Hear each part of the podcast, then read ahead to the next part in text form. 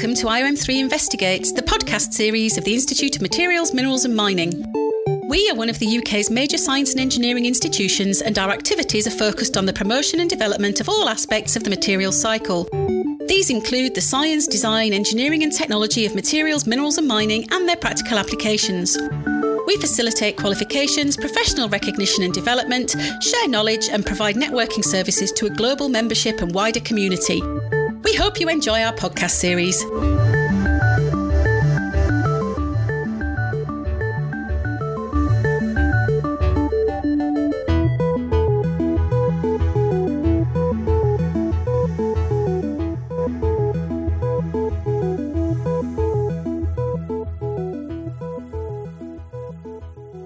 Hello and welcome to IOM3 Investigates.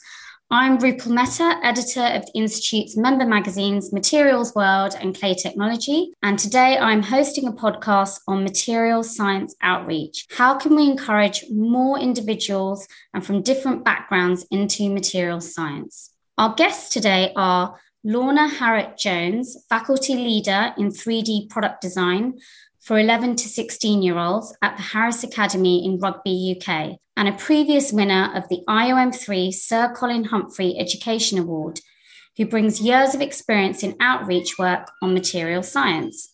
Next, we have Dr. Stella Pedrazzini, a lecturer in engineering alloys and metallurgy at Imperial College London, UK, a STEM ambassador for the past four years, member of the Discover Materials Initiative, and winner of the 2021 IOM3 Silver Medal. And finally, Dr. Mark Coleman, Programme Director of Materials at Swansea University UK, as well as its Public Engagement and Outreach Coordinator and co chair of the Discover Materials Initiative.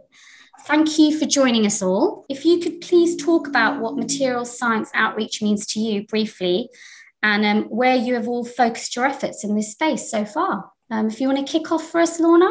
Yeah, absolutely. It really is a marvellous initiative, the outreach. And it, for me and the students, is all about making connections. The links for students and staff with industry are absolutely imperative. It's going beyond what a teacher can support. So without that, you're not upskilling the, the teachers to be able to deliver more specific information um, when they're conducting their everyday lessons.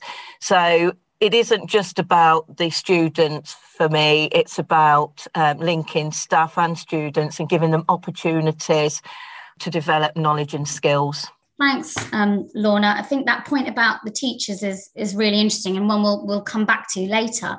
Um, Stella, if you can share some of your thoughts and experience in this area. Sure. So Lorna made a really valid point about uh, the teachers, and material science is not a subject that is taught in school. So a lot of the students that come here, they have randomly heard of it from other sources, and that's the same thing that happened to me. I had no idea when I applied to university what I wanted to do. I was deciding between chemistry or physics or engineering, and none of my teachers knew about material science either. It was just a random coincidence that my mom had a friend and colleague over for dinner who was saying, Have you thought about material science? and gave me a book. And that's how I got introduced to it. So, outreach and um, trying to reach as many people as possible, talking to schools, talking to um, kids that might want to do this subject. They might just not know that it's an option is quite important to me. Um, I've recently heard someone say in an outreach talk uh, that material science is the most important thing they've never heard of. Mm. And that's so true. Um, it's not taught in schools, and uh, most people wouldn't necessarily know it's a subject or it's an option, which is why it's important for us to raise the awareness of this as a subject. I, I had a similar experience to Stella in that I wasn't really signposted to material science and engineering through my GCSE and A level studies. And it wasn't until I myself went on an outreach event, uh, like an engineering summer school, where I spent um, half a day going around each of the engineering departments, that I stumbled upon material science and engineering. And ever since, I've been going around telling people you know, how how have we not heard about this? Why is this not a bigger thing? Because as soon as you're into that material science and engineering family, you realize how interconnected it is and woven into all the other engineering disciplines. And so it's really important for us as well, myself in particular, as a program director now at, at a university, to see outreach itself uh, as as being very important, but from a, almost a recruitment angle, we, we need to raise the overall awareness of materials in society as, as a discipline so that the pool of students from which we're recruiting is bigger so that we have more people coming through um, because there are definitely careers at the end of the pipeline. You know there are big things to research and investigate and big jobs to have and big problems to try and fix as well. So i definitely think outreach um, is is the kind of first step in that pipeline yeah, if I can um, carry on from that, what you both been saying brilliantly, particularly that material science is the most important thing that we don't know about. And then I'll come on to um, your comments about the summer schools, Mark, which I think is absolutely excellent. And I've got some experience of students that have been on that that I, I'd like to share with you. I wondered at the start, why did you have a design and technology teacher um, come into this really very, very important discussion. And I think you've both kind of hit the nail on the head because design and technology is the repository where the material science is so important when you're solving problems. You can't design a product without understanding the science behind the industrial process that go to make that product. And for us, my science colleagues are very supportive and we uh, work with each other as closely as possible. And this year, we're actually putting our um, science week and our engineering week back to back with each other to try and further make those links between the two subjects. So when I'm actually talking in the classroom about products, you know, we talk about materials all the time because you can't separate the two. In terms of summer schools, we encourage the students to go to the summer schools, and certainly before the coronavirus, out of my cohort that do GCSE, I had two or three going to a Saturday summer school. Two of those were girls, which was excellent. And that was the thing that really enthused them, like you were saying, Mark, to actually be there with the university lecturers like yourselves, getting hands on experience. And all of those three have gone into um, engineering careers in, in, in some way or other. So that's very rewarding and certainly very satisfying from my point of view as well. Yes, so I did admissions interviews this week, and uh, I, I, I mean, I only did four interviews because we shared them among uh, all academics. But um, two out of the four told me they attended the summer schools, so it it really shows it makes a big difference. And we yes. have one here at Imperial as well fantastic initiative from one of my colleagues and we can really see that it enthuses the students.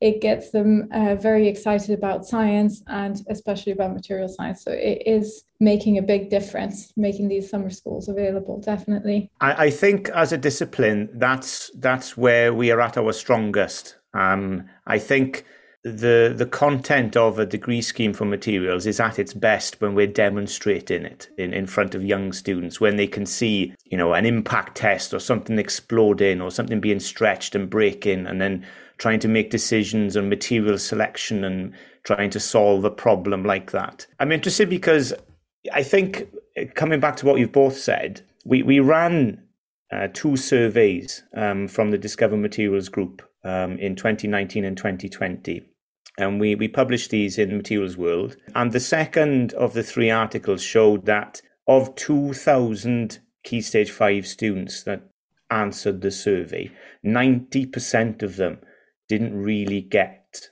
um, the main definition of material science and engineering right. They just didn't know about it. And I'm interested because, Stella, you were saying there that material science isn't taught at schools. I, am going to slightly disagree and, and maybe reword it and say it is taught at schools, especially in physics, chemistry, and design classes, but that it's it's not really the students aren't told that today we're doing material science and engineering, we're doing material selection, we're doing you know tensile testing, we're going to look at Young's modulus or Hooke's law, or we're going to look at the structure of materials in chemistry today. I think the danger is that back when I was doing my studies, you know, you'd go to your physics class and you'd go to your chemistry class and you'd go to your, your DT class, and never the three shall meet. You, they'd be quite ring fenced.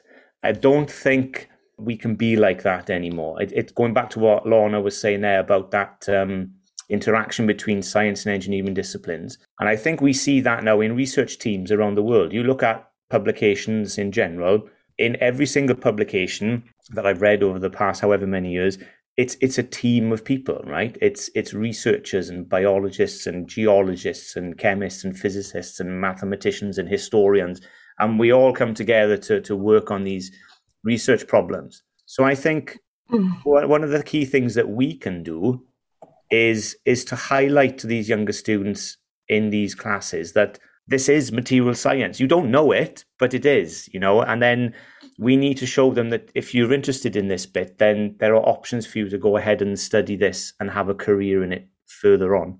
Yeah, I would um, totally agree with that. And as I say, the staff I work with are quite enlightened. And also, uh, it, it's a lot about your background. And I come back to what I was saying at the beginning when we were talking about what outreach actually means. If we don't empower the staff, you're never going to have that happening. There's so many initiatives out there. I made a list that sort of ran over two pages of things I've been involved with and um, they were all not things I'd initiated, but um, initiatives that had come into school that I've grabbed and gone, yeah, I'll do that. Um, and you, you know, it's having staff that have got the time to put that extra time of their own into making a rich um, curriculum for the students. I mean, there's so much stuff, just for example, to pick up your point. No, we don't make it explicit, but they won't make it explicit if they don't understand themselves. And I mean, I'm really lucky because my background, I retrained to be a teacher and I was in product design before that. And clearly, when you're in industry, you are not an island. There is no industry where you are an island unless you're a, a sole proprietor. You work with a team all the time, like we do as teachers and university staff. And it's getting that over to students that work in a bubble for the whole of their educational life. Um, that's quite an important thing. And when these initiative comes into school, the Smallpeice Trust, Trust do some excellent days where they have to work in teams. The IET, Faraday, um, they do some Dyson, do packs that they send into school with videos. Um, all about the different jobs within a design company like Dyson. And, and, those kind of rich materials, if they're in your school, you're going to get a better outreach, if you like, to those children that are in your school. So it's very multifaceted, isn't it? it? there's there's no sort of one quick fix for this, but one of the main thing is is is about empowering your staff and having somebody in your school that sees these things that come in and are able to then say to a number of science and DT staff, you know, who wants to coordinate this one and so on. So, um, yeah, you're absolutely right. It isn't explicit, but it's not going to be until you get the stuff within Key Stage 3, Key Stage 4, and Key Stage 5 actually upskilled. That is a very good point. And yeah, I'm inclined to agree with everything both of you have just said. Material science is definitely done as part of other subjects, but no one highlights the fact that this is material science. And picking up on your point about upskill of staff and teacher training, uh, that's something that we can definitely work on. And uh, we offer some of that already, but definitely uh, a point to improve on for the future. Um, as I mean, I've been teaching a very long time now, and um, I've always loved, you know, it, it's almost like an escape day, isn't it? Whoa, oh, get out the classroom. Let's let's go and escape and um, actually do learning yourself. Because again, I think education's about lifelong learning and people that are in education are constantly taking new courses and and trying to upskill themselves. It's a vocation not a job. And i'm sure you'd have a big uptake. I mean i've worked teacher upskill initiatives that unfortunately had to stop because of covid. And i actually bumped into a teacher when i was doing some moderation this week um, who had been on a course that i'd been with uh, diane aston um, who was running that initiative. And he just said how marvelous it was and that he would go again, definitely. So uh, there is the will out there to actually participate. And the universities I've worked with, uh, you know, I'd love to come and work with you guys as well.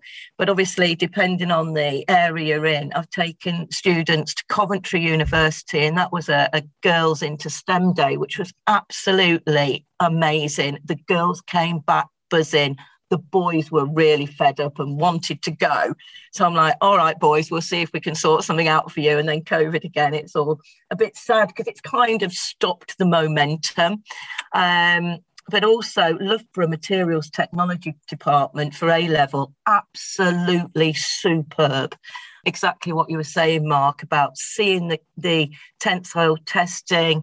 Um, they were testing the different types of plastics and doing all sorts of experiments. So that hands on is so really important at any age group. And if you want to get the kids into it, a leaflet just doesn't crack it these days. Our students expect a lot. Um, the world that we brought them up in is so 3D, it's so multimedia. Um, and to be honest, that's what they expect. And if you can't hook them with something practical, physical, and exciting, as I say, a leaflet just doesn't cut it these days, I'm afraid. I think that the, the, role of the teachers is is is key to this. Uh, looking at the data, so falling again back on on the survey, advice from from teachers and careers advisors was one of the top three reasons why students had chosen material science and engineering to study at university. Website content, as you were saying there, right? The, the amount of that these young people now consume online is is phenomenal. And so, you know, if you can show YouTube videos or interactive 3D things being inside structures. That's the way to entice them. And then just touching on what Stella said earlier, friends and family was the other one. So a website, friends and family, and advice from teachers and careers advisors. Those were the top three sort of uh, d- decision making uh, points that, that students would would would fall back on to make their decisions. So um, it's it's fundamental that when we do these outreach activities, we also engage and liaise with the teachers as well. Going on these engineering summer schools, you know, the students themselves, they always have, excuse me, a, a, great time. But like you said, Lorna, it's interesting there to hear you say that it's almost like a day out for the, the teachers as well, a day out of the classroom, and to keep that enthusiasm going and to show the students then that what you're learning in the in the classroom has a real world practical application and this is what it is um, and it's it's it's key then for those students to make that connection, I think, along the way. Thank you. Just to interject there, um, firstly, thank you for the shout out for IOM3's Head of Education and Professional Development, Diane Aston, who has been doing a lot of work in outreach for many, many years and is also plugged into the Discover Materials initiative that Mark and Stella work for. Mark and Stella, going back a bit, it would be great to understand a bit more about why and how Discover Materials was set up and what form it takes. So it's like I feel like I'm pulling rank as, as the co-chair of Discover Materials there. Um, so Discover Materials is, I think, now in its fifth year of conception since it was conceived. One of the reasons why it came together in the first place was in recognition of the fact that the applicants to materials degree schemes in the UK is an order of magnitude smaller than comparable engineering departments. So if you look at chemistry or chemical engineering, aerospace, mechanical engineering, you know, they will have the 10,000 to 15,000 UCAS applicants across the UK every year. we're a tenth of that. We'd be lucky to get 1,500 applicants to materials degree schemes across the UK. This is a, an historical trend. And so, five years ago, um, some of the heads of departments, um, admissions tutors, and outreach officers across the UK decided to come together and work a little more collaboratively because this is, we're not in competition now with each other. This is, this is a UK wide problem that we need to increase our awareness and improve these recruitment numbers. And so, back in, in um, 2017, the Discover Materials Initiative was formed. It is part funded now by um, the Henry Royce Institute. So we have a permanent um, em- em- employee. So we have uh, Chris Hamlet, who is our coordinator, around which now we form from the heads, uh, sorry, from the program directors like myself, or outreach officers, or people who have been involved with outreach in the past, such as such as Stella. We are now made up of 11 institutes, 11 educational institutes in the UK um, as well as having um, support from the IOM3, the Henry Royce Institute, and a few other materials bodies in the UK. Um, yes, and uh, to build on uh, what Mark just said, uh, I completely agree. And I've joined the Discover Material in- Initiative a bit after him as well, but I've been doing outreach for about 10 years, maybe a bit more now, uh, including a lot of different workshops, workshops for teachers, for students, talks, experiments, all sorts of things. But for me, the motivation was primarily the lack of women in science. Uh, so just putting the word out there that we can do science too. And you can see it in primary schools especially or even you know early secondary school where um, teachers have asked their students to draw a scientist and the first thing that they do is draw someone like einstein. Um, and then i would come along and give them give them an outreach talk and then suddenly they draw a lady scientist. So it's just to try and get the word out there. Discover Materials has been a fantastic initiative, and I've been working with them. I've been working with the IOM3 and Diane Aston, who has kindly put together some very useful tools and boxes and talks that we use for outreach as well. And also with STEM Ambassadors, which is a national program um, as well. So, uh, bringing all of this together, we have been managing to raise the profile of materials as a subject, but also trying to raise the diversity in terms of applicants, which is very, very important to us as well. Thanks, Stella. Yeah, that, I mean, that raises an interesting point because, yes, there is a general visibility issue. But what was interesting from some of the findings that Discover Materials reported was that even of the applicants, 50% of those were not based in the UK and those that were were weighted towards males from private or grammar schools. So there is a diversity and inclusivity issue in terms of even the pool that is coming in. Are there any specific findings regarding that of why that's why there is that kind of broader visibility issue as a discipline? Well, I think teacher training is going to uh, play quite a big role there because uh, part of the bias of uh, getting males from uh, specific schools is because the teachers there are encouraging them as well. So uh, we need to definitely broaden our uh, teacher training and reach out to more schools, especially girls' schools. We also encounter this issue sometimes where girls' schools don't necessarily offer all the subjects, all the science subjects.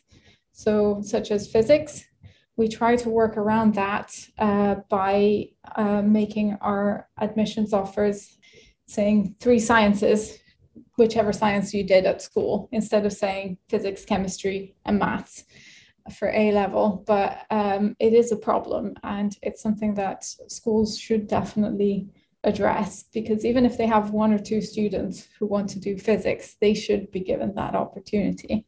Can I ask, um, Lorna's, Lorna's here today, can I ask what your gender balance is in your classes, Lorna, that you've seen over the last few years? Yeah, absolutely. Um, I have to say, the first engineering groups I, I took with were architectural, um, civil engineering. I did have quite a 50 50 with girls and boys, but my current classes have no girls whatsoever. My design classes usually are about a third. it's a really difficult issue. And like we were saying at the beginning, there's loads of things that you guys are doing that are really, really helpful to us. But the, one of the other sort of aspects that you need to think about is the influence of parents. And at the end of the day, they have the biggest influence. If you've got a student that takes up some of these challenges that we put out in schools and your days where they can go into universities, then the parents then become more informed and more positive about what's going on as well. And it, it's funny, like I was saying before, you've got you've got that sort of school wildfire thing happening where one student said, "Oh, this is fantastic," and all of a sudden, you know, it's gone around the whole school and everybody wants it so I think the same thing is with with parents that it's not just about staff. It's about being able to get the parents involved with what the students are doing in these extra curriculum and some of the really exciting initiatives were where the students did presentations at the university or, or wherever it was we were at the time um, and then parents were invited in to see these presentations as well. Yeah, so that's another avenue that you might want to consider when sort of uh, having your discussions about strategies to get engagement. It's interesting to hear you say your sort of gender split there because across the UK, of our current materials undergraduate cohort, it is about a 70 30 split between male to female students. Um, and I think one of the problems is that we almost inherit that gender diversity from where we're recruiting from. So if we're recruiting from chemistry, physics, maths, or design classes, and that gender balance is already there, as as much as the university departments try to encourage applicants from all backgrounds, we can only really recruit from the pool of students that are available from my opinion and from what the the discover material surveys have found we we have to think a bit more long term and i think stella mentioned it earlier. I think if you were to interview 15 16 year olds maybe going into key stage 4 key stage 5 age groups they would maybe already have predetermined routes into which they might want to take. Okay, so that gender split has kind of happened already. So, in my opinion, in terms of outreach, I think we need to go younger. Key stage three um, at a minimum. We need to target those 11 to 14 year olds before they choose their GCSE classes, before they even consider their A level classes, and encourage them at that point to say, This is open to all there there are no barriers here.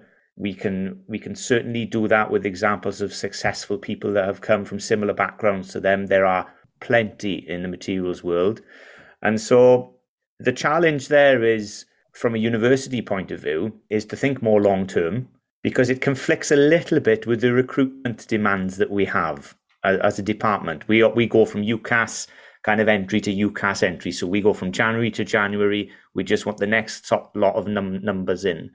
It's too late by that point. That that gender diverse, that gender split has already happened. I, I definitely think we need to go and, and sort of explain this at a younger to a younger audience. And there are things out there. So, for example, we're doing we do a big DT, um, get art and science involved in like an F1, which we do with year sevens, where they design and make and, and race the cars then on a on a race day.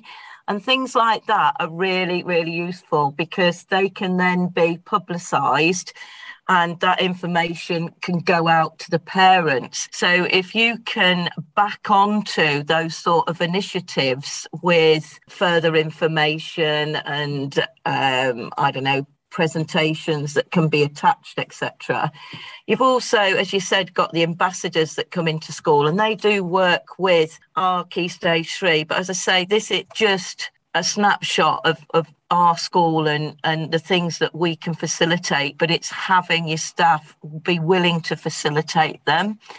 Um, certainly, I would go down further. I would go down into key stage two and try and break the barrier a bit earlier on. And having sort of professional DT teachers like myself that can do your lower outreach would be I think, quite effective because, again, the parents of the younger children tend to be more hands on. So they're more helicopter parents. But obviously, as your children get older, they become more independent and don't want that helicopter parenting. So you, as you, they come up to school, you're losing that contact with parents. Um, I also agree with the um, we should definitely target younger um, demographics for our outreach, and we do some of that already. There are some issues with that uh, as well. So, as much as I enjoy and I encourage my whole group to go into primary schools and to talk to the younger kids, we have to come up with experiments that are um, much safer and much simpler and everything that we do with them has to be for example edible because you never know when they're going to eat it right um, such as if we try to make them build a bridge, which we have done with spaghetti and marshmallows, the marshmallows will be gone very, very quickly. we have done that before. so, as much fun as it is, they tend to be much more involved activities. So we need a lot more people to do these kinds of experiments and go into schools one by one it's much harder to do. Whereas for uh, the older demographics, doing videos, they uh, consume a lot of content online. So we're working on our platform at Discover Materials with videos, with interactive tools as well. So it becomes a bit easier to reach a wider demographic without having people go individually into each school. Uh, but having said that, it is still very, very important that we do that too and we try. yeah, I, I totally um, empathise with the issues. Uh, yeah, trust me, we still have the same issues in key stage three. Um, yeah, I think thinking about tech, the students are, are so tech savvy in so many ways. Virtual reality, um, I think if if you could do they they'd want to have a go at it games that you know they can work through and game their way through experiments and design challenges um, anything to actually promote excitement has well, I was going to say has got to be. I'm not. that is absolutely the wrong thing to say. But in this context, is something that I think needs thinking about and discussing the problem again is, of course, it, it, it's a lot of cash, isn't it? You know, if you're developing these kind of resources, they're not cheap to develop.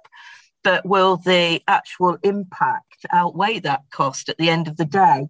You know, it's it's how far do you want to go? I mean, we're trying to develop some resources, but also participate in initiatives that are going to have the widest possible impact as well, because our resources, and especially in terms of people, are quite limited. So, for example, we're doing the Great Exhibition Road Festival, which before COVID used to attract 60,000 people. and now we don't know how many it will do, but um, we'll see. And it's in June, and we're going to do some experiments uh, on a stall outside on Exhibition Road and you know hand them cards that are going to have uh, the material science you know description and logo so we're trying to have bigger initiatives and for that you know parents are as welcome as children right and teachers um, so i think the bigger initiatives like that are probably going to be a bit better uh, in terms of raising awareness but I think the more important thing is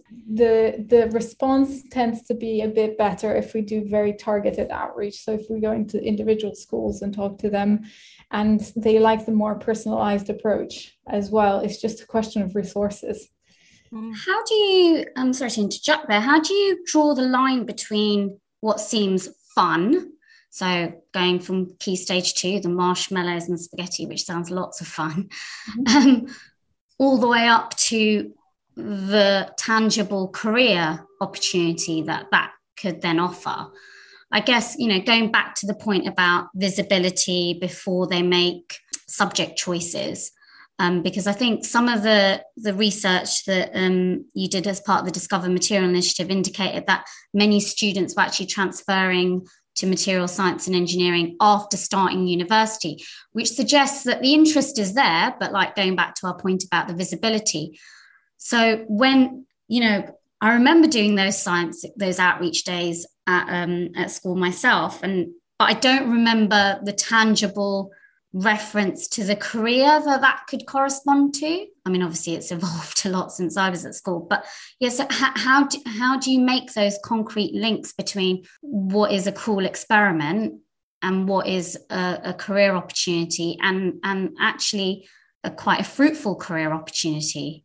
I think, um, sorry, I, I think one of the key things is designing your your outreach or public engagement event with that in mind. So you, when if for example we we have a new um, group now of Discover Materials ambassadors, they've spent last year being trained up, um, applying for grants to to fund some of these equipments that they need. As you were saying there, Lorna, obviously you have to start off sometimes with the money, and then Stella, you have to start with the person, and then you have to start designing your event. So the key thing Rupal, I think, is is always have that learning objective in mind because we can get a little bit carried away, right? We do our outreach events and we get stuck in with the kids and we we know we we're blowing things up and we're throwing marshmallows at each other and but, but we always have to bring it to a head at the end with um, with some kind of application. And I think you know close relationships with teachers is key if I think from my personal experience, what I've found when I've gone to do school visits or I've gone to do um, events is I've tried to ask the teachers, you know, what's the theme for this semester or what's the theme for this week? And then if you can tie it into that theme um, with what they've been doing that week, then hopefully that will stick with them uh, a little more. Can I just um, answer the second part of that as well, Rupal? You said that um, there's an interesting statistic in that a lot of the materials undergraduate students actually came from internal transfers. Um, and it's it's kind of coming back to what we were saying at the start of, of today's podcast, in that most students stumble upon material science by accident, and so they may have done um, an outreach event when they were younger. Then they've come to university on some degree scheme, and then they go, "Oh yeah, I remember that," and then they read up a little bit more about it, and then they transfer internally. It's actually quite a big statistic for us. Um, nearly 40 to 50% of our um, undergraduate cohort come in through either a change of course offer through clearing or an internal transfer from another degree scheme, um, which is quite surprising, right? I can see a few eyebrows going up. And it just goes to show that that's kind of good news for us in a way as well, because once students find out about us, they're quite willing to ditch what they've signed up to and transfer to come and do materials. And just as a, as a final point on that, we don't have many people going the other way. So we don't have people dropping materials and going back to chemistry or going to physics or going to mech eng or aerospace. That statistic is very, very, very low. So once you find materials, either through outreach or from an internal transfer, you do kind of stay within the materials family um, and go on ahead and have a really good career afterwards. Lorna, I just wanted to kind of build on that then. That's obviously very interesting. And we've talked about the upskilling of teachers and you mentioned parents. What are what is from your experience the challenges in influencing the parent perception of I'm sure you know every, every parent wants their child to have the best career opportunities. So what what's what are the perception problems that might be influencing parents? Very difficult to answer that question, obviously, because everybody's different. But there is a lot of sort of historical bias still about. And as we were saying before, if you can engage the parents with these new initiatives, then it does help to change that mindset. Certainly, when what I've been doing over the last few years is trying to change the emphasis of the project work, applying the knowledge, the project work that I do with um, the children I teach is to make it more environmentally aware. So when we're actually talking to parents at parents' evening and when they come into school, I'll be talking to them about right. So this project is yes, we've got to teach them the basics and blah blah blah. Um, but actually, what I want to do is talk to them about environmental issues through this project. By and I know my science um, colleagues as well talk a lot about that. It it's such a big topic. It's a, an international world topic, and I think a lot of the students are a lot more concerned about their future than we give them credit for and um, do take that on board and, and take the learning and internalize the learning. So I would hope that continuing that within schools with the support of all these wonderful initiatives that you guys put out there that actually we would get cohorts coming through that are more materials aware and willing and wanting to make an impact on how we use them for the benefit of society and the environment of, as a whole. And in that way, also, a lot of the um, publicity that gets into the news, even in a small level like the school magazines, um, when I publicise the students' work, I'll say, you know, this is a materials looking at, you know, card and paper materials or looking at recycling plas- plastics etc so it's just kind of pushing it out there bit by bit really. But as i say i think the environmental and sustainability issues that we have as a world issue is going to make quite an impact on the children we see coming through and their interest and the fact that their parents then support that interest in actually making a mark on the world themselves. Thanks, Lorna. I mean that yes, that that strikes me as a prime. There's a prime opportunity at this time to raise the profile of material science and engineering. You know, IOM3 we're shouting about the fact that materials are going to be critical for the UK to hit our net zero ambitions, to create a more circular economy.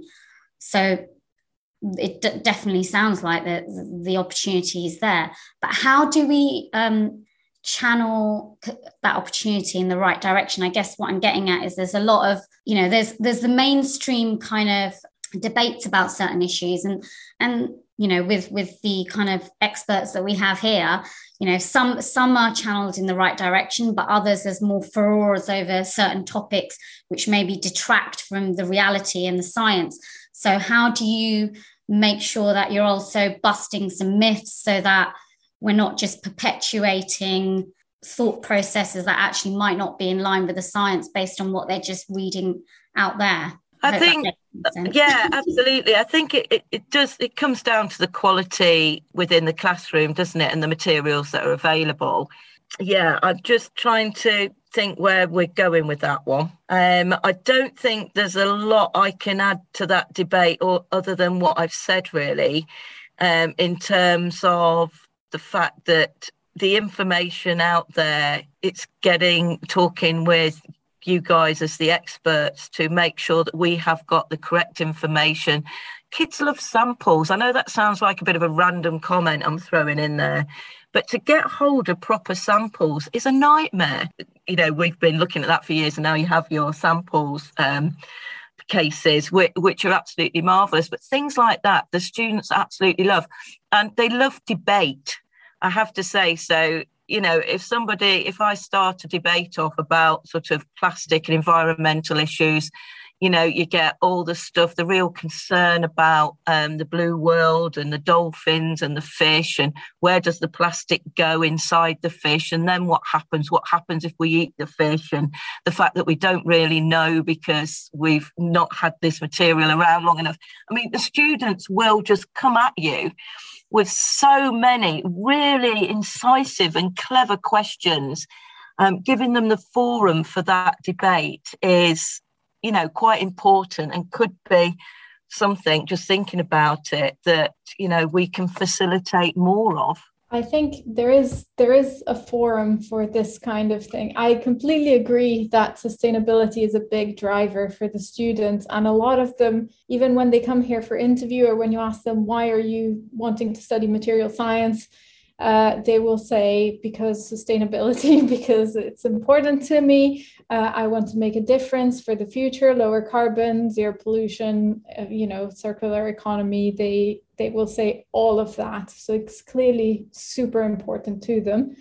The other thing that they say that seems very, very popular is especially for the non UK students, I want to go back to my own country and really make a difference there.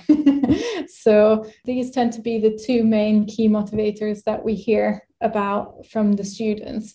So you, I think you've hit the nail on the head with the sustainability issues. We are quite fortunate in London, uh, where I'm based, that we have a, a forum for for that already, but I think it, the key will be to expand it a bit more nationwide. So I've been um, part of the Mayor of London Scientist competitions, and here we're very fortunate to be supported as part of that initiative, and it's all about sustainability. So we've had students develop their own plastic out of potato starch and uh, develop apps to help um, reduce waste uh, develop and, and they compete for a prize at the end. Uh, so it's students from different schools, they form teams and they compete at the end. And I have been a judge, a judge for um, this competition a few years ago. Um, I think expanding these UK wide and even further would make a big difference, uh, but we would need resources. That's the same key problem that we go back to building on that um, and the sustainability points and, and a lot of these areas are in the mainstream. There also strikes me as there's opportunities for kind of mainstream role models. Um, certainly here at iom3 we were very excited when we discovered that um, the great british bake off winner last year is an engineer and also an iom3 member. But could could role models like that spark a different interest in the subject area? Because it, it, it sh- you know what was quite interesting when I followed the, the, series was that a lot of the engineering expertise was applied to to the baking. Um, so there are synergies there. Um, there might be scope for developing that side of things. Love yeah. it. Send them in. Yeah, I think I think um, the good news about studying any type of engineering degree is that the the skill set that you get is transferable to sort of many aspects of life, whether it's baking or building a house or fixing your car or whatever, right?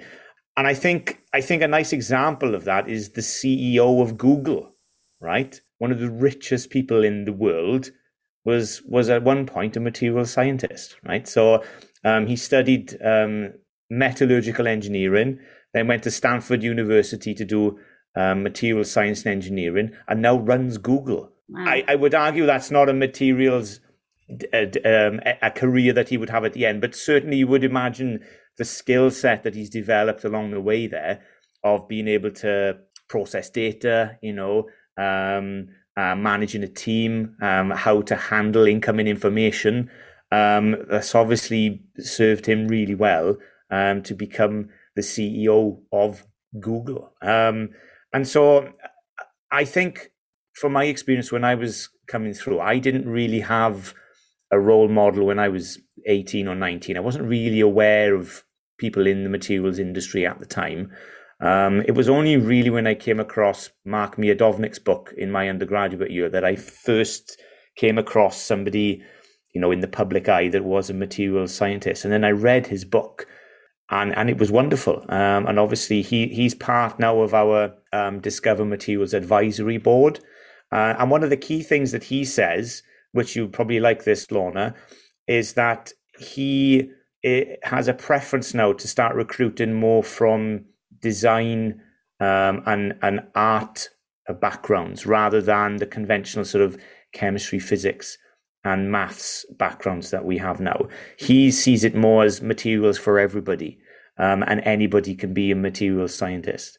And so having those one or two examples, I think really, really helps and shows that you can get to the very top if you wanted to.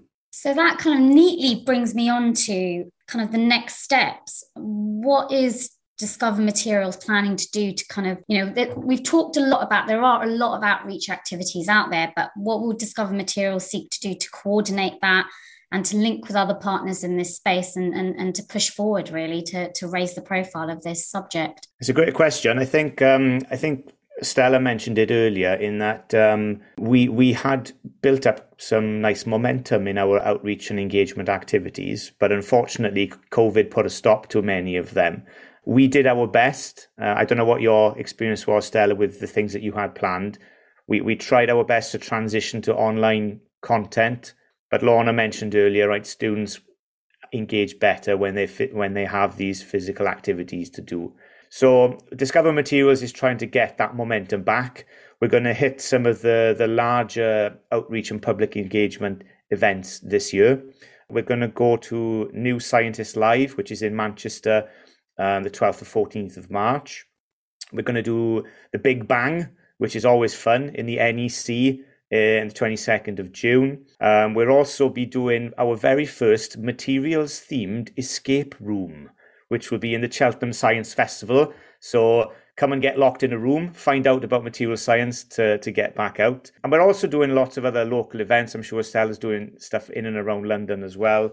Um, I'm taking part in um, events for British Science Week. And I know Chris Hamlet is doing the CoCoMAD Festival in Birmingham on the 2nd of July as well. So lots of big things, but also lots of other things like we're running a teacher CPD event. So um, circling back to what Lorna was saying earlier about liaising back with the teachers. And finally, we've we're going to culminate all this in a new website release. You should be able to go to discovermaterials.co.uk and find a lot of the content. You might see myself on there, might see Stella on there doing some cool outreach events. Uh, have I missed anything, Stella? I've, oh, the um, Discover Materials ambassadors. Do you want to mention about them briefly? Uh, yes, sure. And we're building content for the website as well. I've definitely filmed a few videos that are going to end up on there. I know that students don't engage as much with the videos as they would maybe if we went to their school or invited them here. But during COVID, that was all we could do. So we did we did our best, um, especially with uh, the team uh, here. They did some experiments and then showed them in the videos. Uh, Discover Materials ambassadors, yeah, like Mark said, they're being trained, and quite a few of them have already been trained, including some of my team members here. And they are going to be going into schools and they're going to be doing experiments. So, the more people we can get on board, the better. I definitely encourage my entire team here to um, sign up to Discover Materials, become uh, STEM ambassadors as well, and do as much outreach as they want to, especially since my team, for some unknown reason here, is mostly made of women. so I'm very uh, strongly encouraging them to go out there and uh, spread the word and show that we can be quite well represented. There's this one poor guy on my team that our group meeting was looking around going, Where are the men? Um, I know it's not like this in every team, but at the moment it worked out this way for me. So I'm very, very keen to send them around to as many academies and schools as they possibly can and to try and get the word out there about material science and how fun this is but also um, we have this talk that we give, which was actually prepared by Diane Aston from from the IOM3, and she um, she also talked to people that went into different careers afterwards. So there are some people from Siemens, Rolls-Royce, Shell, a lot of the big engineering companies. They all have material scientists on staff so it's also demonstrating what kind of careers you can have apart from being the CEO of Google um, or winning the Great British Bake Off, but um, you know, demonstrating other careers that you can have as a material scientist. And like Mark said, it doesn't just have to be limited to uh, careers in materials. You know, the training that they receive it from an engineering degree, such as material science, involves data analysis, involves a lot of maths, involves problem solving, and just a different way of thinking that they can then apply to a lot of other jobs uh, that are not necessarily in materials. Can I add one more thing um, to Stella's comments there, and something that Lorna might be happy with? D- Discover Materials are aiming for this website to to have almost two two faces to it. One would be a student facing content um, that they can sort of watch and they can interact with. But there should also be resources on there as well for teachers. Um, so the idea here is to supply sort of pre-packaged lessons that will tie in with some of their curriculum, supported by you know the the boxes for the IOM3, so you can get things to blow up in the labs.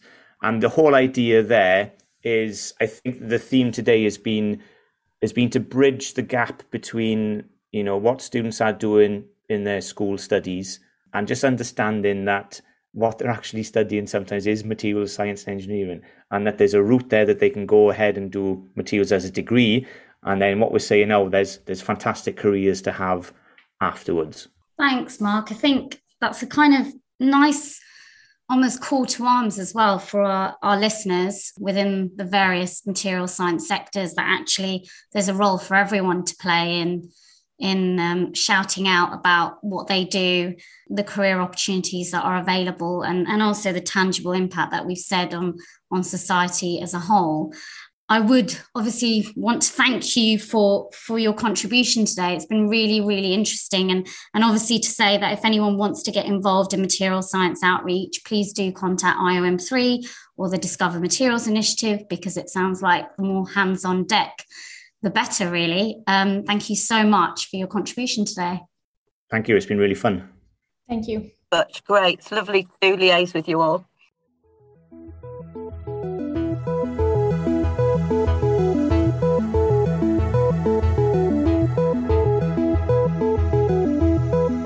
For more information about us, visit iom3.org. Or to keep up to date with our latest news, follow us on social media using at IOM3 on Twitter and at the Institute of Materials, Minerals and Mining on LinkedIn. If you're interested in our upcoming podcasts or want to get involved, please subscribe to hear more from us through Apple, Google Podcasts, or Spotify.